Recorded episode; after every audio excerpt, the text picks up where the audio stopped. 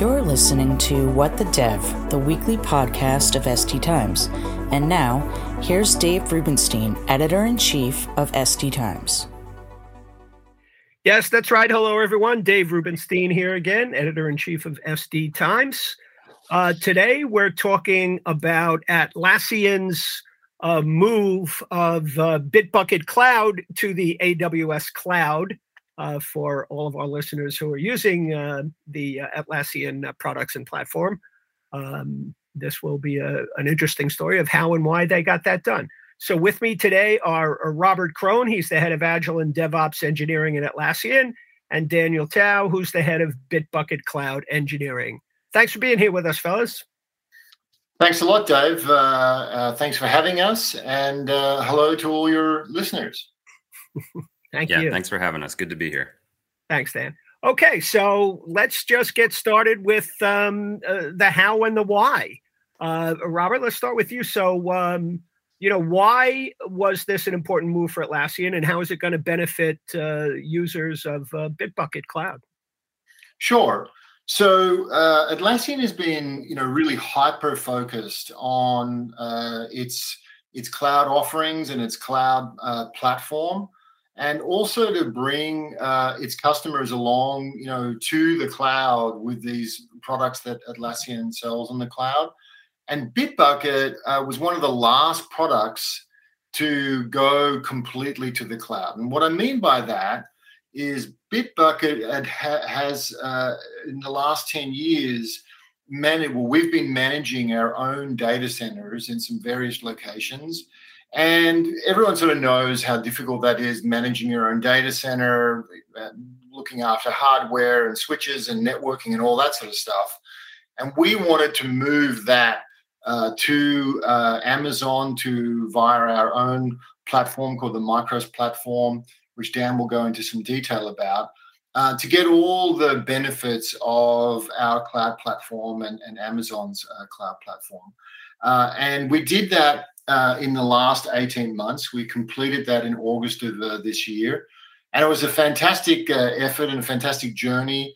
Um, we'll go into some details about the speeds and feeds and all the numbers there. But the thing that was really fantastic is we did it with almost no downtime um, and uh, very little uh, disruption to our customers.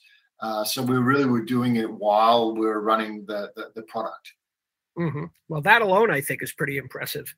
But uh, yeah, Dan, so let me bring you in a little bit, and uh, maybe you can give us some of the uh, how of uh, making this migration uh, that was able to uh, allow you guys to do that without without the downtime. Sure. Yeah. So um, just to kind of provide some sense of scale, um, Bitbucket does regularly a, a billion transactions daily um, from customers, you know, accessing the repositories via Git, accessing the website, using our APIs, um, running running pipelines, running their builds on Bitbucket pipelines. So there's a huge amount of activity that Bitbucket supports every day, and so you know it's not the sort of thing where if we kind of unplugged our servers and uh, just you know you know took everything offline for a little bit that people wouldn't notice. There would be there would be uh, uh, many many uh, you know those billions of transactions would would uh, fall to the floor. So um, in addition, we had over 50 million customer repositories that needed to be migrated out of our uh, data center servers. So I share those numbers just to sort of convey that doing all this without any downtime was was quite a challenge. It was definitely not obvious to us uh, on day one how we were going to get all that done. Um, how we did do it ultimately was basically by starting to recreate Bitbucket in the cloud on the Micros platform um, you know, sort of in isolation on its own. So we we started by re-architecting the product to be able to run on the cloud platform because you know, bear in mind the architecture of the service itself had previously kind of assumed it was operating in a data center. There's a lot of assumptions that go into the architecture um, in that world where you have very low latency connectivity between all of your resources. Um, so we had to undo a lot of those assumptions, and that took a lot of work initially. Uh, but as we were doing that, we basically we basically rebuilt Bitbucket in the cloud, like I said on the Micros platform. And then what we started to do as we got it ready, you know, from a compliance and a security standpoint, and we sort of checked off all the boxes internally that we need to check off to to be ready to handle customer traffic. We started replicating all of our data in the data center into our cloud environment, and you know that that took a while. Just getting the bits copied over took quite a while. Um, you know, to give a sense of of, of scope of data, it just just literally moving the data over took months. Um, and that was a process of, you know, not, you know, first we had to bulk copy the data over, but then we had to put these replication systems in place to every time a user pushes to the repository, every time a user makes an edit or, you know, creates something in Bitbucket, we had to replicate that into our cloud environment. Uh, and we got to a point where that data was being replicated basically in real time um, with a lag of milliseconds. And mm-hmm. so once we were at that point, then it was just a matter of very carefully and and and methodically at at the load balancer edge, like at the network layer, rerouting um, more and more traffic over to our cloud environment. So behind the scenes, you know, when you're a Bitbucket user, when you go to bitbucket.org in your browser, um, previously that would always be a, a, server in our data center, one of our data centers mm-hmm. handling that request. In- increasingly, we would send more and more of those requests into our cloud environment. Mm-hmm. So, so we basically did it, you know, one step at a time, um, very surgically routing that traffic over until by uh, August of this year, we were handling 100% of traffic from our cloud environment, and our data center servers were sort of sitting there with their CPUs idle, which was really a great thing to see. Mm-hmm. That's that's wild. So let me let me just ask you a, uh, a couple of questions. So first off, uh, what was the advantage of doing this uh, from Atlassian's point of view, and what is the advantage of doing it for your users? I could probably take that to begin with, and, and if I miss anything, Dan, you can fill me in. Sure. Um, the advantages uh, for, for for Atlassian is that we're on a shared platform, um, and so when we say you know cloud and platform, a cloud platform, it's sort of a double whammy of goodness in that you're on a platform that is shared by uh, many, many products. So you get economies of scale through that. And so uh, you've got better security, you've got better reliability, you're fixing defects in one place. And then being on the cloud, uh, you've got the benefits of elasticity. So in our data centers that we had before, you know, we had a fixed number of servers. And if you know we needed to add capacity that was a month months long uh, process to get the servers installed and and mm-hmm. so on so being on the cloud platform gives you that that that uh, elasticity the the reliability uh, better security all those things that are that are that are uh, not only you know important uh, for for our customers but allow Atlassian engineers to concentrate on you know building better applications and, and better better features. Mm-hmm. Dan, anything to add there? Uh, yeah, no, I think you hit the big ones, uh, Robert. I think to just put some numbers to the reliability piece, um, that that to me is the the most obvious sort of day one benefit to customers. Like you know, our our engineering team's ability to focus more on delivering features and investing in the quality of the product. Those are going to be sort of long term benefits that customers of Bitbucket will notice more and more over time. We're hoping.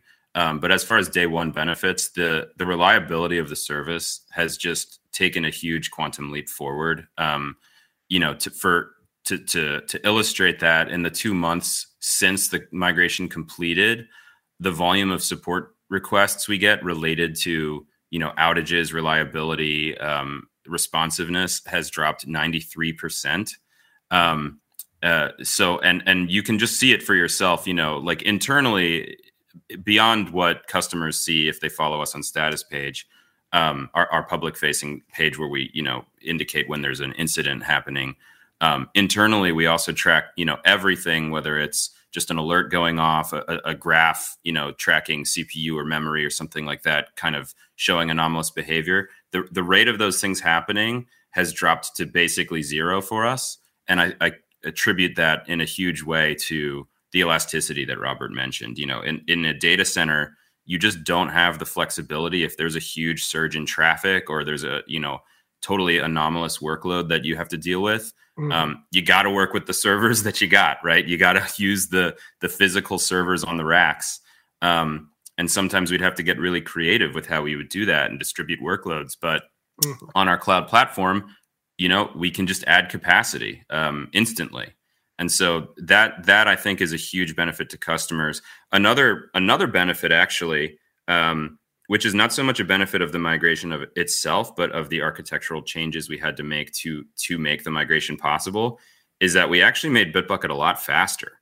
It's um, from if you compare the performance of Bitbucket in our in our original data center back at the start of 2020 mm-hmm. to Bitbucket today, um, and we measured it across across you know not every single capability we have, but all kind of the key ones, whether it's viewing a pull request, looking at your source code, looking at your commits, et cetera it's 55% faster today than it was at the start of 2020 mm-hmm. and i i really got to give kudos to our engineers for the really brilliant work they did uh, just kind of ripping out the guts of bitbucket and re-implementing a lot of them to be much more efficient to make that possible. So that's mm-hmm. another huge benefit for customers today.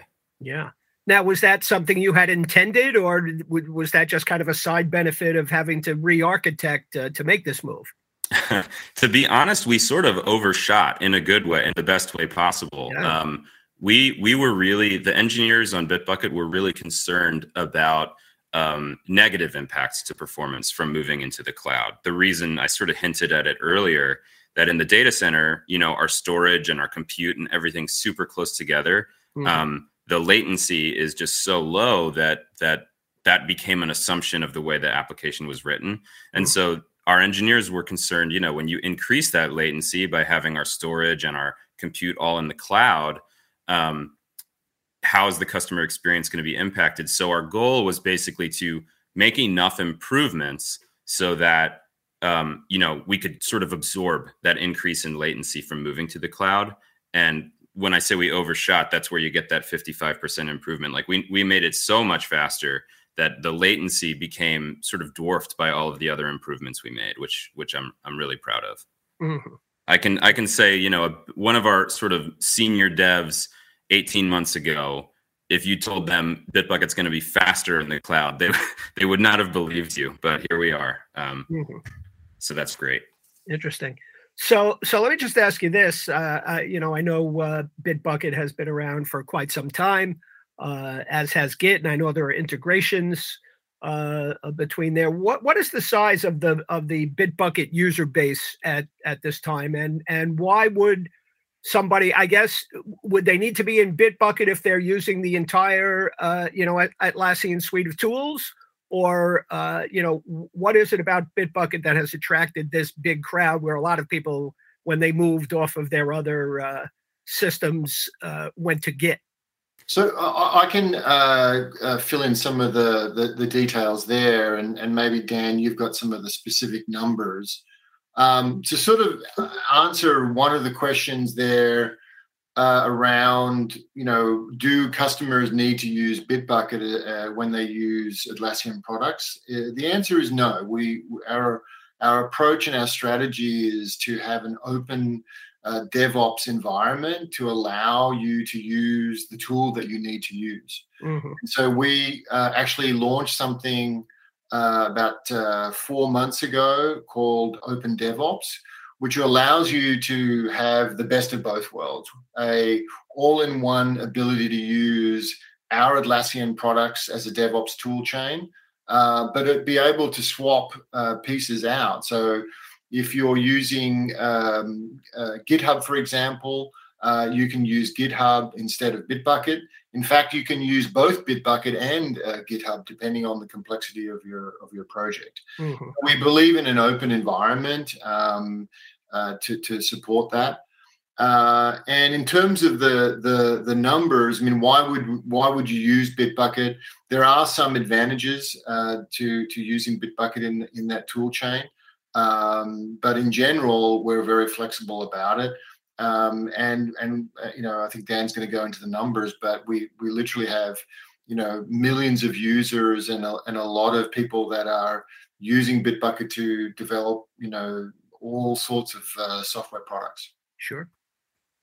Yeah, I mentioned earlier that that we handle uh, regularly a billion transactions every day. That's coming from we have over 14 million users total, mm-hmm. um, and you know, Robert uh, is speaking, you know, largely uh, about our overall Atlassian's overall DevOps strategy. I'm obviously a bit biased, being the head of engineering on Bitbucket Cloud, right. and and I would I would certainly recommend Bitbucket. I mean, l- like Robert said, you know, if you, if you're using GitHub or GitLab or or another tool, um, that can work really well with Atlassian's products too, and and the, our company is making sure to support those things.